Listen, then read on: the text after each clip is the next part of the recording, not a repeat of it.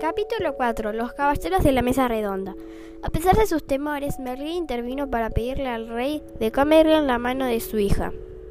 Él la concedió y manifestó la alegría por la boda enviándole a Arturo un regalo. Dijo a los caballeros cuando estaban a punto de regresar a Camelot. Entregar al rey Arturo esta mesa redonda de grandes dimensiones.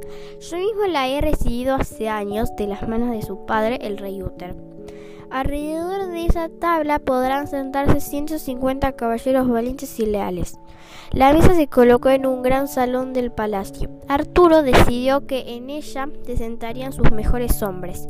Estas fueron las palabras del rey, del rey dirigió, dirigió a los caballeros de la mesa redonda.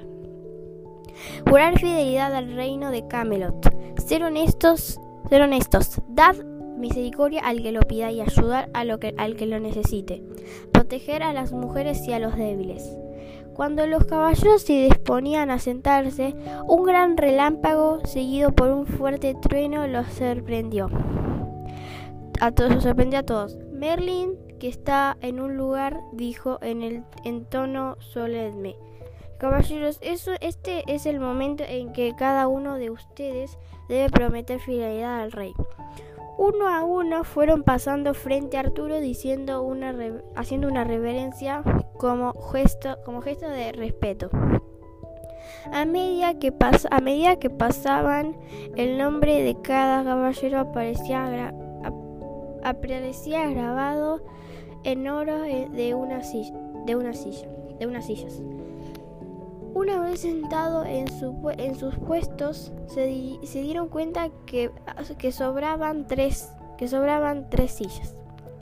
Merlin les explicó, dos de estas tres sillas serán para los caballeros más valientes de cada año. Las otras serán solo para el, hombre más digno del mundo. Si alguien no lo es y se atreve a sentarse, morirá en el acto. En lo, que, en, lo sucesivo, en lo sucesivo, ningún caballero se atrevió a sentarse en la silla prohibida. Ni siquiera Lancelot, que era, el, que era considerado el más valiente y digno de todos los caballeros.